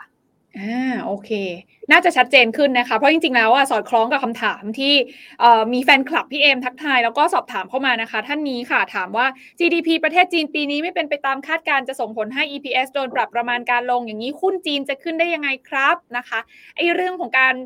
ปรับประมาณการระยะสั้นเนี่ยพี่เอม อาจจะยังไม่ได้แตะมาก แต่เดี๋ยวเราจะคุยกันในเรื่องของภาพรวมอุตสาหกรรมนะคะ แต่ว่าถามว่าจะขึ้นได้ยังไงจากภาพใหญ่หลังจากนี้พี่เอ็มบอกไว้เมื่อสักครู่ นโยบายการคลัง นโยบายการเงินที่พร้อมกระตุ้นเนาะข่าวดีที่ตลาดยังไม่ได้รับรู้มากนักนะคะ อย่างเช่น ถ้ามีการ ยกเลิกหรือลดภาษีการนำเข้าสินค้าจากจีนสู่อเมริกา ก็อาจจะทำให้การส่งออกของจีนกลับมาดี และที่สำคัญเนี่ยการเปลี่ยนโครงสร้างตลาดทุนของจีน ให้นักลงทุนต่างชาติเข้าถึงได้ง่ายขึ้น ก็น่าจะเป็นอีกหนึ่งฟันฟลูสำคัญที่จะมาทำให้ตลาดหุ้นจีนนั้นดูมีเสถียรภาพ แล้วก็ดึงดูดเม็ดเงินจากนักลงทุนต่างชาติได้มากขึ้นด้วยนะคะ ทีนี้คำถามหนึ่งแอบแวะเจอนิดนึงนะคะ คุณเรฟถามว่าแล้วปัญหาสังหาล่ะครับ จะส่งผลกระทบกับธนาคารต่างๆ ในจีนขนาดไหน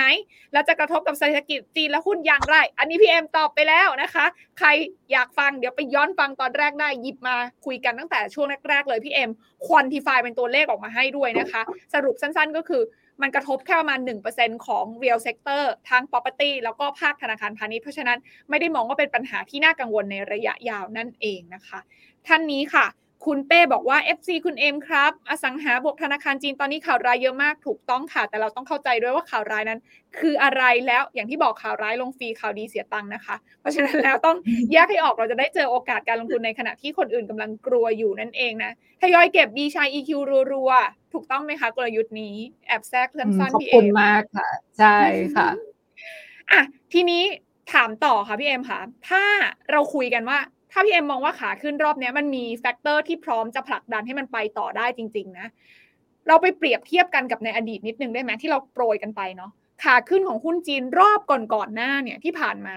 มันมันมีมันมีมันมีสัญญาณอะไร หรือว่าถ้าเราเปรียบเทียบกันแล้วเนี่ย มันจะสามารถวิ่งได้เล็กใหญ่ ๆ เหมือนกับรอบ 2015 ที่ผ่านมาไหมคะพี่เอ็มใช่ ดีเลยเอ็มพาน้องทีน่ากับนักลงทุนมาย้อนอดีตกันค่ะ รอบตอนปี 2015 เนาะถ้าใครทันนะคะถือว่าเป็นรอบขาขึ้นที่เรียกว่าหนึ่งในรอบขาขึ้นที่ใหญ่ที่สุดในประวัติศาสตร์หุ้นจีนนะคะตอนนั้นเนี่ยหุ้นเริ่มขึ้นตั้งแต่เดือนกรกฎาคมปี 2014 ไป peak มิถุนายนปี 2015 ใช้เวลาไม่ถึง 1 ปีดัชนีเซินเจิ้นเนี่ยปรับตัวขึ้นไป 185%นะคะแต่รอบนั้นเนี่ยพอไปอ่านดูเนี่ยเอ็มว่ามันเหมือนเป็นตัวเร่งมี มีทั้งเป็นคล้ายๆ รถยนต์เนี่ยที่เติมน้ำมันเชื้อเพลิงเต็มถังนะคะแล้วบวกแบบอัดเทอร์โบเข้าไปอีกนะคะน้ำมันเชื้อเพลิงที่เอ็มว่าเนี่ยคือการกู้มาจิ้นของนักลงทุนรายย่อยค่ะเอ็มเอาสไลด์มาให้ดูนะคะเป็นการใช้มาจิ้นของนักลงทุนรายย่อยที่ถือว่าสูงที่สุดในประวัติศาสตร์ของตลาดหุ้นจีนนะคะปกติแล้วเนี่ยการใช้มาจิ้นของตลาดจีนเนี่ยก็อยู่ที่ประมาณ 7-9% นะคะเมื่อเทียบกับปริมาณการซื้อขายต่อวัน แต่ในช่วงนั้นเนี่ยมูลค่าของการซื้อหุ้นโดยใช้มาจินเนี่ยเพิ่มขึ้น 4 เท่าภายใน 8 เดือน คือเพิ่มขึ้นแบบรวดเร็วมากเลยนะคะ แล้วก็นักลงทุนตอนนั้นเนี่ยเป็นนักลงทุนหน้าใหม่ ๆ ที่เพิ่งเข้ามาในตลาดแบบเด็กๆเลยนะคะ หน้าใหม่ ๆ ก็ยิ่งอันตรายมากขึ้นไปอีกนะคะ เนี่ยแท่งสีแดงเส้นสีแดงก็คือการใช้มาจินนะคะของ คนจีนเมื่อเทียบกับ total market cap เนี่ยก็จะเห็นว่าสูงมากเลยนะคะ มากไปกว่านั้นเนี่ยในตอนนั้นเนี่ยนักลงทุนเขาไม่ได้ใช้โบรกเกอร์ที่ถูกกฎหมายด้วย แล้วก็ไปใช้โบรกเกอร์ที่ไม่ได้รับอนุญาตอย่างเป็นทางการนะคะกลายเป็นว่า margin เกินกว่าครึ่งเนี่ยมาจาก Shadow Margin Lending ก็คือเป็นโบรกเกอร์ที่เนี่ยที่เอ็มบอกว่าตั้งขึ้นมาใหม่ ยังไม่ได้รับอนุญาตอย่างเป็นทางการ แล้วโบรกเกอร์พวกนี้ให้นักลงทุนกู้ได้ 5 ต่อ 1 นะคะ ในขณะที่บลที่ถูกกฎหมายจริง ๆ แล้วเนี่ยเขาให้กู้ได้แค่ 2 ต่อ 1 คือแปลว่ามีเงิน 100เนี่ยยืมได้แค่ 200นะคะแล้วจริง ๆ เราต้องวางเงินประกันด้วย แต่พอเป็นแบบ shadow margin lending เนี่ย คือเขาไม่ขอเงินประกันเลย กู้ไปเลยนะได้เอา 1 มาวางแล้วก็เอาไปได้ 5 นะคะ แล้วก็ไม่ต้องวาง capital ใด ๆ เลยนะคะ กู้ 5 ได้เขาเรียกว่าอะไรนะ กู้ได้ 5 5 ต่อ1อะ ทั้งทั้งที่จริง ๆ ได้แค่ 2 ต่อ1นะคะแล้วก็จริง ๆ แล้วเนี่ย margin เนี่ยการใช้ margin ก็เป็นเครื่องมือใหม่ที่นักลงทุนจีนเพิ่งรู้จัก เพราะว่าจีนเนี่ยเขาเพิ่งอนุญาตให้ใช้ margin lending ตอนปี 2010 นะคะ 2010เนี่ยเป็นครั้งแรกที่นักลงทุนรู้จัก Margin Lending แล้วก็หลังจากนั้นมาเนี่ยรายชื่อหุ้นที่สามารถใช้ Margin เนี่ยมันก็เพิ่มขึ้นมาเรื่อยๆ แล้วบวกกับตอนปีหลังปี 2008เนี่ยเป็นยุคดอกเบี้ยต่ำนะคะ ดอกเบี้ยต่ำทั่วโลกก็ทำให้การกู้ยืมเนี่ยง่ายขึ้นไปอีก นะคะแล้วก็ตอนนั้นเนี่ยสภาพแวดล้อมก็เป็นใจมากอย่างเช่น ตอนปี 2013 เนี่ยประธานาธิบดีสีจิ้นผิงก็มีการปฏิรูประบบธนาคาร แล้วก็ตลาดทุนครั้งยิ่งใหญ่มีการเปิดเซรีระบบธนาคาร แล้วก็เป็นปีที่รัฐบาลเนี่ยลดค่าธรรมเนียมการซื้อขายหุ้นนะคะมีการสนับสนุนให้บริษัทเนี่ยไป IPO แล้วก็สต็อกคอนเน็กนะสต็อกคอนเน็กที่เชื่อมระหว่างฮ่องกง กับจีนแผ่นดินใหญ่เริ่มขึ้นในปี 2014 นะคะทั้งนโยบายมามาจิ้นมาทุกอย่างมาเนี่ยน้องที่น่าก็จะเห็นว่ามันเป็นจุดเริ่มต้นที่ที่ทำให้หุ้นจีนเนี่ยปรับตัวขึ้นไปได้ไกลมากจนกลายเป็นบับโบนะคะนอกจากนั้นเนี่ยในปี 2014-2015 ก็มีการลดดอกเบี้ยอีก แล้วก็เนี่ยที่บอกว่าตลาดหุ้นจีนก็อยู่ในยุคเฟื่องฟูมาก เขาก็พูดถึงว่าหุ้นจีนเนี่ยจะเป็น carrier of China dream คือเป็นพาหนะที่ทำให้คนจีนไปถึงฝั่งฝัน ทุกคนก็อยากที่จะเอาเงินเก็บมาลงทุนในตลาดหุ้นนะคะเนี่ยก็เป็นตัวอย่างว่าตอนปี 2015เนี่ยสภาพคล่องเยอะมาจิ้นเยอะคนเชียร์เยอะนโยบายเอื้ออำนวยกู้กู้ยืมเยอะดอกเบี้ยต่ำนะคะก็เลยทำให้รอบนั้นเนี่ยเป็นฟองสบู่ขนาดใหญ่ นะคะตามปริมาณเงินที่ใส่เข้ามา แต่พอเอ็มมาดูรอบเนี้ยอย่างที่บอกไปตอนต้นว่าเอ็มไม่ได้เห็นสัญญาณแบบนั้นเลย Margin Trading ของนักลงทุนเนี่ยยังเบาบางมากนะคะแล้วก็นโยบายเนี่ยก็ยังไม่ได้เอื้ออำนวยเหมือนตอนปี 2015 ดอกเบี้ยก็ไม่ได้ต่ำเหมือนตอนนั้น เพราะฉะนั้นเอ็มว่าตอนปี 2015 เนี่ยไม่น่าจะเราไม่น่าจะซ้ำรอยตอนปี 2015 น่าจะเป็นการขึ้นที่มั่นคงมากกว่าค่ะ อืมโอเค เพราะว่าอย่างที่ถามเทียบเคียงกับรอบของปี 2014-2015 เพราะรอบนั้นอะ มันมา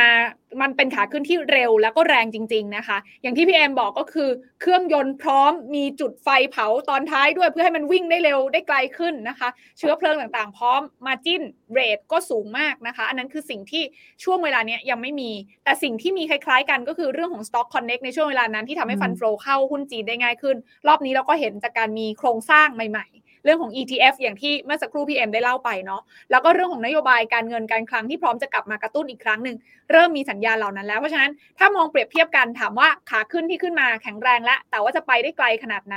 หรือว่าจะไปได้ไกลอีกแป๊บเดียวแล้วจะเป็น bubble เหมือน 2015 หรือเปล่าพี่เอ็มมองว่างั้นน่าจะยังไม่ใช่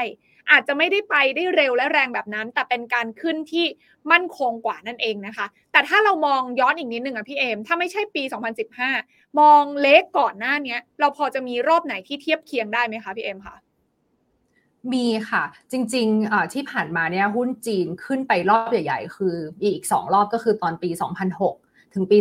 2007อันนั้นก็ขึ้นแรงเหมือนกันดัชนีเนี่ยจาก 1,200 กว่าจุดไปเป็น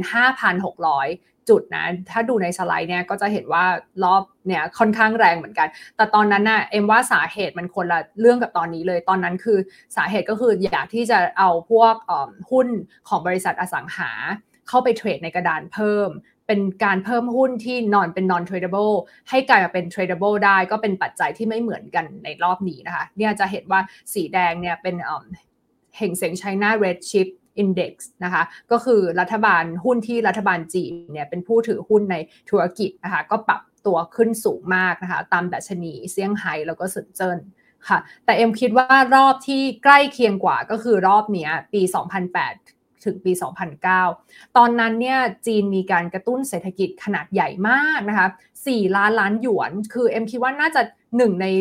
ตัวเลขที่สูงที่สุดในประวัติศาสตร์เนี่ยคือตอนนั้นเนี่ยที่เขาต้องทำเพราะว่าเขาต้องป้องกันไม่ให้เศรษฐกิจฟุบตามอเมริกานะคะตอนนั้นปี 2008 ก็อเมริกาเจอวิกฤตเศรษฐกิจพอดีนะคะเพราะฉะนั้นหุ้นจีนเนี่ยก็ปรับตัวขึ้นมาได้พร้อมกับวงเงินเศรษฐกิจกระตุ้นเศรษฐกิจที่ประกาศออกมานะคะบวกกับตอนนั้นเนี่ยจีนเขาสั่งให้ธนาคารแบบพาณิชย์ปล่อยกู้นะเราก็จะได้เห็นว่าธนาคารทั้งในระบบนอกระบบเกิดขึ้น แล้วก็ปล่อย กู้เยอะนะคะ จนทำให้หนี้ที่ไม่ใช่ภาครัฐเนี่ยเป็น non government debt เนี่ยเพิ่มขึ้น 2 เท่านะคะจากตอนปี 2007 ถึงปี 2014 เนี่ยเพิ่มขึ้นจาก 116%เเป็น 227%นะคะก็ทำให้โอ้โหสภาพคล่องท่วมตลาดนะคะแล้วก็ตอนนั้นเนี่ยหุ้นอเมริกาก็ปรับตัวลงจากวิกฤตเศรษฐกิจ แต่ว่าหุ้นจีนเนี่ยก็ปรับสวนขึ้นมาได้เหมือนกัน แล้วก็ในตารางในรูปเนี่ยจะเห็นว่าสีแดงเนี่ยคือปริมาณเงินในระบบก็คือ M2 growth นะคะ เพิ่มขึ้น 29%จากปีที่ผ่านมานะคะ สิ่งนี้แหละก็สภาพคล่องล้นเลยนะคะ ก็ทำให้ตลาดหุ้น CSI 300 นะคะ ปรับเพิ่มขึ้นไป 125%น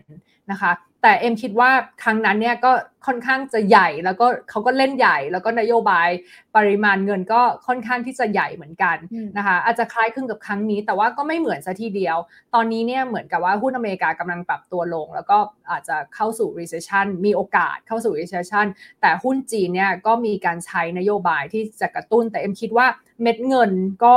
ไม่ไม่ไม่น่าจะใหญ่เหมือนครั้งตอนปี 2008 นะคะ ก็ครั้งนี้เนี่ยจีนกระตุ้นค่อนข้างช้าด้วย แล้วก็เม็ดเงินไม่ใหญ่เท่า แล้วก็ธนาคารกลางก็ยังบางวันก็ยังดูดเงินออกอยู่ เพราะฉะนั้นเอ็มคิดว่าหุ้นจีนครั้งนี้รอบนี้เป็นรอบขาขึ้น แต่ว่าไม่ได้จะร้อนแรงเท่าปี 2008 ค่ะ อืมโอเค เห็นภาพชัดเจนนะคะ เทียบกับ 2 รอบที่ผ่านมาเนาะไม่ bubble เหมือนปี 2015 แล้วก็ไม่ได้ขึ้นได้ร้อนแรงเหมือนปี 2008 แต่เป็นการขึ้นที่ค่อยๆเป็น ค่อยๆไปนะคะ ตามการใช้นโยบายกระตุ้นเศรษฐกิจของจีนที่อาจจะต้องมีมาเบอร์ใหญ่กว่านี้ ตามความคาดหวังของตลาดที่จะเพิ่มมากขึ้นกว่านี้นั่นเอง แต่คำถามก็คือว่าถ้าเราเห็นแล้วพี่เอ็มอธิบายมาทั้งหมด convince ได้ว่าอ่ามันเป็น leg ขาขึ้นรอบใหม่ที่ค่อย ๆ เริ่มฟอร์มตัวขึ้นมาแล้วเนี่ย ซื้อตอนนี้เร็วไปไหมคะอืม ต้องถามว่าช้าไปไหมเอ็มคิดว่าไม่เร็วไม่ช้าไปก็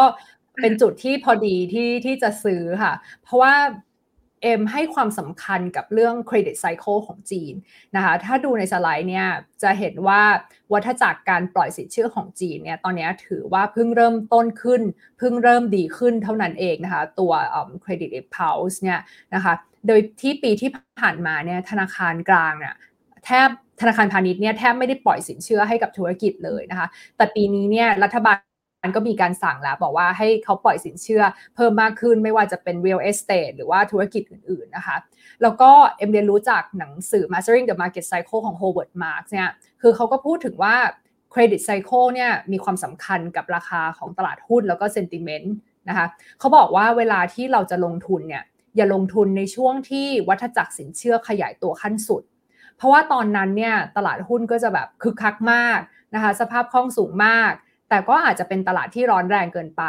ช่วงจังหวะที่ดีที่สุดในการลงทุนก็คือ ให้ลงทุนในช่วงที่วัฏจักรสินเชื่อเพิ่งเริ่มที่จะขยายตัวนะคะเหมือนจีนในตอนนี้เท่านั้นเองนะคะเอ็มก็คิดว่าดูยังไงว่ากำลังขยายตัวนะ ก็ดูจากเนี่ยตัวเลขเครดิตอิมพัลส์นะคะยอดการ ยอดการปล่อยสินเชื่อของจีนนะคะ ซึ่งผ่านจุดต่ำสุดไปแล้วในช่วงต้นปีที่ผ่านมาแล้วกำลังค่อยๆ ปรับขึ้น แล้วก็ที่สำคัญเนี่ยเครดิตอิมพัลส์เนี่ยมันนำหน้ากำไรของตลาดหุ้นประมาณ 9 เดือนนะก็จะตอบคำถามนักลงทุนท่านสักครู่นะคะที่ที่พูดถึงว่าเอ๊ะกำไรมันจะไม่มา เอ็มคิดว่าพอเครดิตอิมพัลส์มาปล่อยสินเชื่อเพิ่มมากขึ้นนะคะ แล้วก็กำไรของตลาดหุ้นเนี่ยก็จะตามมา ก็จะ ปรับตัวดีขึ้นนะคะเพราะว่าอะไรเพราะว่าเวลาที่ธนาคารเขาปล่อยสินเชื่อเพิ่มขึ้น ธุรกิจก็มีเงินไปลงทุนเพิ่มขึ้น ไม่ฝืดเคืองนะคะเอาไปลงทุนเพิ่มขึ้น ก็โอกาสที่จะมีกำไรก็จะเพิ่มขึ้นนะคะเพราะฉะนั้นการลงทุนในตลาดหุ้นจีนตอนนี้เอ็มคิดว่าไม่ช้าไม่เร็วเกินไปนะคะถ้าดูจากการใช้สินเชื่อเนี่ยคิดว่าเศรษฐกิจเนี่ยเพิ่งเริ่มต้นฟื้นเท่านั้น แล้วก็ตลาดเพิ่งเริ่มจะขึ้นเท่านั้นเองค่ะ อืม โอเค เพราะฉะนั้นมันมีดัชนีชี้นำของมันอยู่เนาะก็คือตัวของ Credit Impulse นะคะ ที่จะบ่งบอกว่าวัฏจักรสินเชื่อมันเพิ่งจะเริ่มไปเท่านั้นเอง แต่ที่ถามว่าเร็วเกินไปไหมเนี่ย เพราะทีน่าว่าทุกคนเข้าใจตรงกันว่าตอนนี้ภาพรวมบรรยากาศทั่วโลกอะค่ะพี่เอ็มมันกำลังเดินหน้าเข้าสู่ภาวะ recession นะนับถอยหลังแล้วเนี่ยตอนนี้นะคะ เพราะฉะนั้นเนี่ยถ้าสมมติว่า ฝั่งอายุตัวอย่างอย่างตลาดหลัก ๆ อย่างตลาดอเมริกา ถ้าเกิดเขาเข้าสู่ recession จริง ๆ หรือว่ามีการเทขายปรับตัวลงมาแรงๆ จริง ๆ ตลาดหุ้นจีนมันไม่ไม่ต้องได้รับผลกระทบตามไปด้วยหรอกค่ะ นี่มันก็ขึ้นมารอเรา 20%นะ มันอาจจะต้องแบบเหมือนลงไปอีกนิดนึงหรือเปล่า ตรงนี้มองยังไงมันมีความเชื่อมโยงกันยังไงบ้างจากในอดีตที่ผ่านมาคะพี่เอ็ม ใช่เลย เอ็มก็กังวลตรงนี้นะคะ แต่ว่าพอไปดู correlation เนี่ยระหว่างหุ้นจีนกับหุ้นอเมริกาถือว่าไม่สูงนะคะแทบจะต่ำที่สุดเมื่อเทียบกับตลาดหุ้นอื่นๆ ด้วยซ้ำนะคะ ก็คือ correlation ระหว่างหุ้นจีนกับอเมริกาเนี่ยอยู่ที่ 0.4%แปลว่าหุ้นอเมริกาเนี่ยเวลาถูกเทขายหุ้นจีนก็อาจจะเทขายถูกเทขายไปด้วยนะคะ แต่ว่าน้อยกว่า หรือว่าอาจจะสวนเป็นบวกได้เลยนะคะเอ็มคิดว่าในด้านเศรษฐกิจเนี่ยเหมือนที่น้องทีน่าคิดว่าถ้าอเมริกาเข้า recession จริงๆเนี่ยเอ็มคิดว่าจีนก็มีความเสี่ยงเพิ่มขึ้น ต้องยอมรับว่าจีนจะมีความเสี่ยงเพิ่มขึ้น เพราะว่าอเมริกาก็เป็นตลาดส่งออกอันดับหนึ่งของจีนนะคะ ถ้าเศรษฐกิจอเมริกาถดถอยยอดการส่งออกก็จะลดลงนะคะ แต่ว่าในมุมของตลาดจีน A share นะคะ บริษัทเขาเนี่ยรายได้มากกว่า 90%ของบริษัทในจีนเอแชร์เนี่ยมาจากโดเมสติกมาจากในประเทศ ไม่ได้มีรายได้มาจากการส่งออกนะคะแล้วก็สัดส่วนของนักลงทุนก็เป็นรายย่อยในจีนสัดส่วนมากคือต่างชาติเนี่ยเป็นสัดส่วนน้อยในจีนในในตลาด A share เพราะฉะนั้นความเคลื่อนไหวของตลาด A share นะคะหรือว่า CSI 300เนี่ยมันจะมาจากพวกปัจจัยภายในประเทศมากกว่า เช่น เอ็มยังคิดว่าล็อกดาวน์เนี่ยน่ากลัวกว่า recession อีกนะคะ ล็อกดาวน์เนี่ยน่าจะมีผลกับจีนเอแชร์มากกว่า recession ของอเมริกานะคะ เพราะฉะนั้นผมคิดว่าถ้าอเมริกาเกิด recession ก็เป็นความเสี่ยง แต่ว่าล็อกดาวน์น่าจะทำให้ตลาดหุ้นลงไปได้มากกว่าค่ะ ตรงนี้ก็ยังเป็นความเสี่ยงของตลาดหุ้นอยู่นะคะอืม ปัจจัยในประเทศของเขาเองเนี่ยแหละเสี่ยงกว่านะคะ แต่ทีนี้เพิ่งผ่านพ้นกันไปเรื่องของการล็อกดาวน์ขนาดใหญ่มากคือมาในเมืองหลักๆของจีนเนี่ยนะคะ แล้วก็เราก็เห็นแล้วว่าผลการดำเนินงานของอผลประกอบการของแต่ละบริษัทออกมาเป็นยังไงกันบ้าง ภาพรวมของอุตสาหกรรมที่เราเห็นเป็นตัวเลขเนี่ยหลังจากที่มันผ่านพ้นช่วงล็อกดาวน์กันไปแล้วมีอะไรที่ต้องกังวล หรือว่าต้องจับตาเป็นพิเศษไหมคะ เอ็มว่าสิ่งที่ปรับตัวขึ้นมาได้ดีเลย คือพวกรถยนต์ค่ะ บวกได้ 23%หลังจากคลายล็อกดาวน์อันนี้พูดถึงราคานะคะ เพราะว่าตอนล็อกดาวน์เขาก็ suffer เพราะว่าธุรกิจส่วนใหญ่ พวกชิ้นส่วนรถยนต์มันผลิตอยู่ในเซี่ยงไฮ้นะคะ ก็แล้วก็รัฐบาลเขาก็มีออกพวกมาตรการการกระตุ้นเศรษฐกิจซื้อรถยนต์ทั้งแบบสันดาป ทั้งแบบ New Energy เนี่ยคือแบบว่า subsidy หมดนะคะ เพราะฉะนั้นเอ็มก็คิดว่ายอดขายรถยนต์ในจีนเนี่ยปีนี้น่าจะโต มากเลย แล้วก็พวกชิปขาดแคลนเนี่ยเป็นปัญหาที่เริ่มดีขึ้นแล้ว ก็เป็นบวกสำหรับอุตสาหกรรมนี้ อีกอันนึงที่ปรับตัวขึ้นมาได้ดีนะคะ ก็คือพวกเสื้อผ้ากีฬานะคะ ซึ่งจริง ๆ แล้วเนี่ยตอนล็อกดาวน์ก็ได้รับผลกระทบเต็มๆน้องทีน่าเพราะว่าเออก็เป็นเรื่องที่น่าสนใจว่าเวลาเราจะซื้อพวกแบบรองเท้ากีฬา เสื้อผ้ากีฬาเนี่ย เราต้องไปที่ห้างเนาะเราไม่ค่อยชอบซื้อออนไลน์กันแต่แบบ พอเทศกาลวันที่ 18 เดือน 6 นะคะเทศกาลลดราคาเนี่ยโหเสื้อผ้ากีฬากลายเป็นหนึ่งในหมวดที่ขายดีที่สุด เพราะว่าเขาก็พยายามลดราคา พยายามแบบลดแลกแจกแถมนะเพื่อที่จะเคลียร์ inventory นะคะ แล้วก็เอ็มคิดว่ามองไปยาวๆเนี่ยพวกเสื้อผ้ากีฬาที่เป็นแบรนด์ของจีนเองเนี่ยก็สามารถเพิ่มส่วนแบ่งเพิ่ม market share ภายในประเทศได้เพิ่มขึ้น กินส่วนแบ่งจากแบรนด์ต่างประเทศ เช่น Nike Adidas มาได้เรื่อยๆ เลยนะคะ อย่างเช่นนอมหลีหนิง แบรนด์ผลิตรองเท้าแล้วก็เสื้อผ้ากีฬาเนี่ยก็สามารถเพิ่มส่วนแบ่ง ทางการตลาดเพิ่มขึ้นในจีนได้ หรือว่าไม่ว่าจะเป็นแบรนด์ Anta Fila ตอนนี้รวมกัน Market Share ก็ 16%ละนะคะก็ทำให้เห็นศักยภาพของแบรนด์ภายในประเทศจีนค่ะ โอ้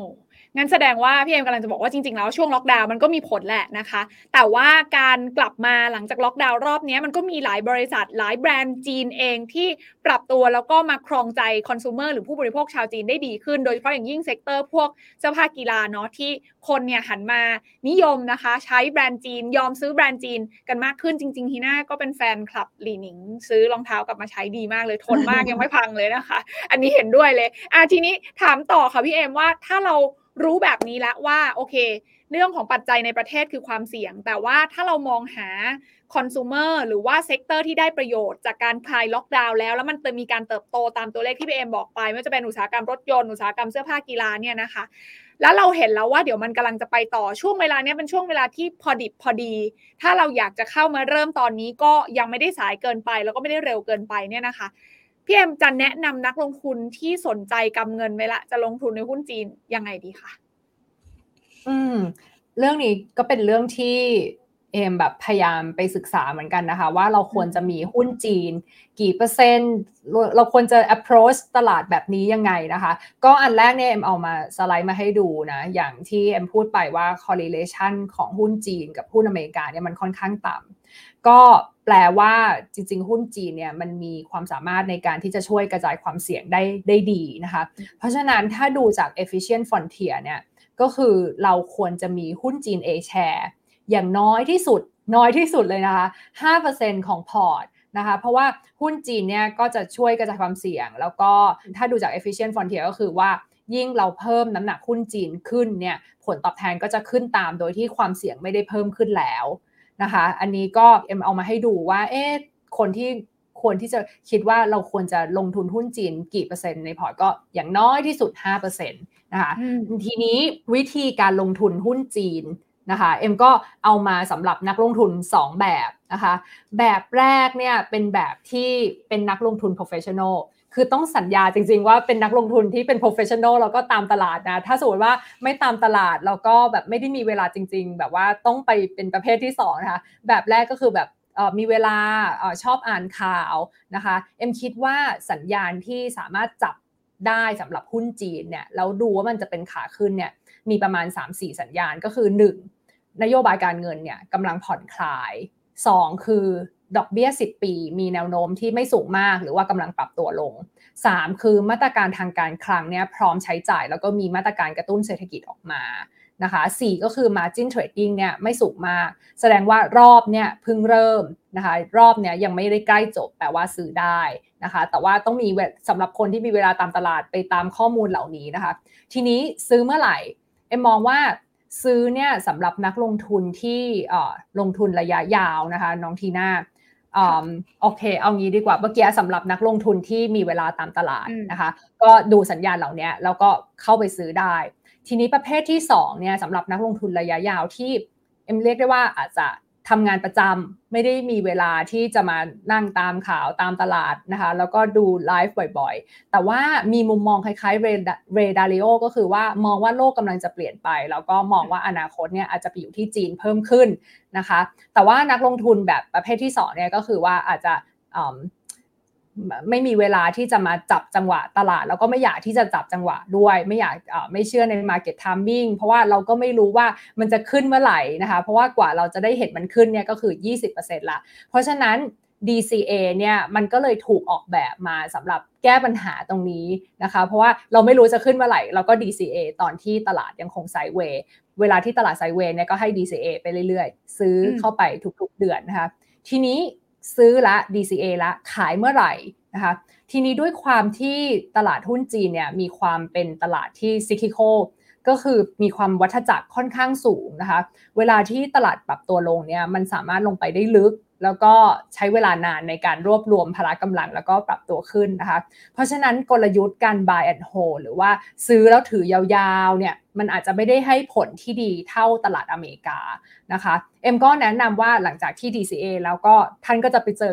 รอบขาขึ้นใหญ่ของจีน เอ็มก็แนะนำให้ท่าน take profit ออกมาบ้าง เวลาที่เจอรอบขาขึ้นใหญ่ ๆนะคะ แล้วก็หยุด DCA ตอนที่เป็นตลาดขาลงนะคะ เวลาที่ตลาดชัดเจนว่าโอ้ทุกคนกำลังเทขายเนี่ยก็ให้ชะลอการทำ DCA แล้วเวลาที่ตลาดเริ่มฟอร์มฐานใหม่เนี่ยเริ่ม consolidate เนี่ยก็เริ่มทำ DCA ใหม่นะคะกลยุทธ์แบบนี้ก็จะทำให้ท่านเนี่ยอย่างน้อยเนี่ย เอ็มว่าได้ประมาณ 10-15%ในในหุ้นจีน participate ในหุ้นจีน เวลาที่หุ้นจีนเนี่ยสามารถปรับตัวเป็นขาขึ้นขึ้นไปได้เยอะๆนะคะ แล้วก็ค่อนข้างที่จะสบายใจ เวลาที่หุ้นจีนไซด์เวย์เราก็ไม่ได้ต้องไปตามตลาดมาก เราทำ DCA ไปเรื่อยๆ แล้วเราก็จะเจอกับหุ้นจีนที่เป็นขาขึ้นรอบใหญ่ แล้วก็ take profit ออกมาได้นะคะ ก็จะสามารถทำให้พอร์ตของท่านเติบโตได้ค่ะ หดีมากเลยค่ะ ครบถ้วนชัดเจนนะคะสำหรับทางนักลงทุนที่บอกว่าเป็นนักลงทุน professional อยากจะติดตามเอง พี่เอ็มก็หาหนทางมาให้ไว้แล้วนะคะ มี stop loss มาเผื่อด้วยนะ ว่าเราจะต้องมี stop loss ยังไงเวลาที่ ตลาดเนี่ยมันปรับตัวขึ้นไปเราก็ต้องมี stop loss ตามขึ้นไปเรื่อยๆเนาะจะได้เพราะว่าตลาดมันผันผวนมากนะคะ แต่ถ้าใครบอกว่าอะเราลงทุนระยะยาว DCA ไปเลย แต่ DCA ตามจังหวะตลาดนิดนึง ช่วงที่ไซด์เวย์ค่อยๆ เก็บไปทุกเดือนนะคะ แต่ช่วงที่ตลาดเริ่มลงแรงๆ หยุด DCA ไปก่อน แล้วก็อาจจะมีการขายทำกำไรระหว่างทางบ้างก็ได้เหมือนกัน เพราะฉะนั้นอันนี้เป็นคำแนะนำนะคะ ที่พี่เอ็มคิดกลยุทธ์สำหรับการลงทุนในหุ้นจีนมาให้ ถ้ามองในเชิงของวิชาการอันนี้เขามีหลักคิดทางวิชาการเรื่องตัวเลข correlation เนาะว่าการมีหุ้นจีนในพอร์ตเนี่ยนอกจากจะเพิ่มช่วยเพิ่มเอ่อช่วยเพิ่มโอกาสการสร้างผลตอบแทนขึ้น แต่มันลดความเสี่ยงในภาพรวมลงใช่ไหมพี่เอมเพราะฉะนั้นแล้วเนี่ยการมีหุ้นจีนอยู่ในพอร์ตประมาณสัก 5%อันนี้เป็นตัวเลขที่น่าจะเหมาะสมที่สุดอย่างน้อยที่สุดใช่ไหมพี่เอมที่พี่เอมคิดมานะคะ ทีนี้พี่เอมค่ะที่สุดค่ะ อย่างน้อยที่สุดแต่ถ้ารับความเสี่ยงได้มากกว่านี้อะลองไปพิจารณากันดูนะคะ มีคำถามมาค่ะว่า ขอคำถามสุดท้ายเกินมานิดนึงพี่เอมค่ะ คุณเอกนรินถามว่า China Tech หรือ China A-Share กอง B-CHINE-EQปรับพอร์ตอย่างไรบ้างครับ ทาง Alliance มีการ overweight กลุ่มไหนบ้างครับที่ผ่านมาอ่าอืม Alliance เนี่ยเขามีการ overweight ในกลุ่มที่เป็น New Energy นะคะพวกรถยนต์ EV สิ่งที่เกี่ยวกับ environmental นะคะ แล้วก็แบตเตอรี่อย่างเช่น CATL นะคะแล้วก็ Alliance เนี่ยคือเขาก็เน้นการลงทุนตามนโยบาย อย่างที่เอ็มเล่าให้ฟังเนี่ยค่ะเขาก็เลยเอาว่านโยบายอะไรที่จีนเนี่ยต้องการที่จะทำให้ได้ หรือว่านโยบายที่อยู่ในแผน 5 ปี ไม่ว่าจะเป็นเรื่องสิ่งแวดล้อม zero carbon ใช่ไหมคะนโยบายเรื่อง รถยนต์ EV ก็อยู่ในแผนนั้นนะคะ แล้วก็มีเรื่องอุตสาหกรรมที่จีนเนี่ยต้องการที่จะพึ่งพาตัวเองให้ได้ ไม่ว่าจะเป็นเรื่องเซมิคอนดักเตอร์เทคโนโลยีต่างๆ เพราะฉะนั้น Alliance เนี่ยก็คล้ายๆ กองทุนบัวหลวงก็คือว่าเราดูนโยบาย แล้วเราก็พยายามใช้ประโยชน์จากตรงนี้ แล้วก็ลงทุนเพื่อให้ล้อไปกับนโยบายของจีนนะคะ เพราะฉะนั้นเวลาที่มีนโยบายอะไรออกมาสีจิ้นผิงประธานาธิบดีสีจิ้นผิงพูดอะไรเนี่ยเป็นสิ่งที่เราให้ความสำคัญ นะคะ แล้วก็นักอีกคำถามหนึ่งก็คือถามว่าปรับพอร์ตยังไงเนี่ยเอ็มก็คิดว่าเทคจีนเนี่ยน่าสนใจนะคะเราก็มีการเพิ่มตัวที่เป็นในกองทุนอใช้ในกองทุน BG เนี่ยผู้จัดการกองทุนค่อนข้าง flexible นะคะมีการสามารถปรับเพิ่มลดสัดส่วนได้เมื่อไหร่ที่เราเห็นว่าออไชน่ามีความน่าสนใจเพราะว่ามีเทคจีนอยู่ในนั้นเนี่ยเราก็สามารถเพิ่มน้ำหนักขึ้นมาได้นะคะ ก็ประมาณนี้ค่ะน้องทีน่าก็เนี่ยค่ะ ก็เอ็มว่าต้องดูนโยบายแล้วก็เทคจีน เดี๋ยวรอ e a r n i n g ออกนะคะ ของบาบาก็จะใกล้ออกล้วต้นเดือนสิงหาเอ็มว่าเนี่ยแหละก็จะเป็นตัวที่ทำให้เราพอรู้แล้วว่าผลกระทบจากการล็อกดาวน์มีผลกระทบแค่ไหนกับพวกบริษัท tech จีน พวกอีคอมเมิร์ซนะคะ ถ้าสมมติว่าออกมางบไม่แย่เท่าที่คาดหรือว่าเรื่อง crackdown เรื่อง regulation เนี่ยดูเหมือนจะผ่านพ้นไปแล้วเอ็มว่าเราก็สนใจที่จะเข้าไปเพิ่มน้ำหนักค่ะ โอเค ได้เลยค่ะ ชัดเจนเยี่ยมยอดนะคะสำหรับใครที่สนใจอยากจะหาโอกาสเข้าไปสะสมหุ้นจีนนะคะ ก็ไปดูรายละเอียดของกอง B China EQ นะคะ ที่มีทั้งคลาสที่เป็น RMF แล้วก็ SSF ด้วยนะคะ อย่างที่พี่เอ็มบอกไว้ว่ารอบนี้ที่เราตั้งคำถามไว้ว่า หุ้นจีนที่แอบขึ้นมา 20%เนี่ยนะคะ ขึ้นมาแค่ทดสอบจิตใจเราเบาๆ หรือว่ามันเป็นขาขึ้นใหญ่ของจริงกันแน่นะคะ ฟังดูแบบนี้แล้วก็จะเห็นว่าปัจจัยต่างๆ ตอนเนี้ยมันสะท้อนให้เห็นว่า หุ้นจีนกำลังฟอร์มตัวในโครงสร้างการปรับตัวขึ้นที่ค่อนข้างแข็งแรงเลยทีเดียวนะคะ มองจากปัจจัยสนับสนุนทั้งนโยบายการเงินนโยบายการคลังนะคะ แล้วก็เรื่องของโครงสร้างตลาดทุนที่เปลี่ยนไป แต่อย่างไรก็ดีถามว่าจะขึ้นแรงเหมือนกับรอบปี 2015 แล้ว bubble เลยไหม รอบนั้นเนี่ยมันเป็นแรงเก็งกำไรสูง แต่ว่าถามว่าแล้วรอบปี 2008 รอบนั้นที่ตลาดหุ้นจีนก็ขึ้นสวนอเมริกาเหมือนกันนะคะ จะเป็นอย่างนั้นหรือไม่ก็คงไม่ได้แรงเท่า แต่ถ้ามองโดยภาพรวมก็เหมือนเป็นการปรับตัวขึ้นที่ค่อนข้าง healthy ค่อยๆ เป็น ค่อยๆ ไปหลังจากนี้ดังนั้นกองทุนบัวหลวงหรือ BBLM ก็เลยแนะนำให้เริ่มทยอยสะสมหุ้นจีน ถ้าใครสนใจก็สามารถศึกษาข้อมูลผ่านจากชีตการลงทุนได้นะคะของทั้ง 3 กองนี้หรือติดต่อไป สอบถามได้ที่บลจบัวหลวงนั่นเอง วันนี้ขอบคุณพี่เอมมาก ๆ เลย เลยมาประมาณ 10 นาที แฟนคลับพี่เอมทุกคนน่ารักมากนะคะ ก็ทักทายย้อนหลังอีกทีหนึ่งนะคะ วันนี้ก็ขอบพระคุณที่ติดตามกันตลอด 1 ชั่วโมงกว่าๆตรงนี้ เดี๋ยวรอบหน้ามีอะไรเด็ดๆดีๆจะชวนพี่เอมมาแชร์กันใหม่ วันนี้ขอบคุณพี่เอมมากๆ แล้วก็ลาทุกคนไปพร้อมกันเลยนะคะ สวัสดีค่ะ สวัสดีค่ะ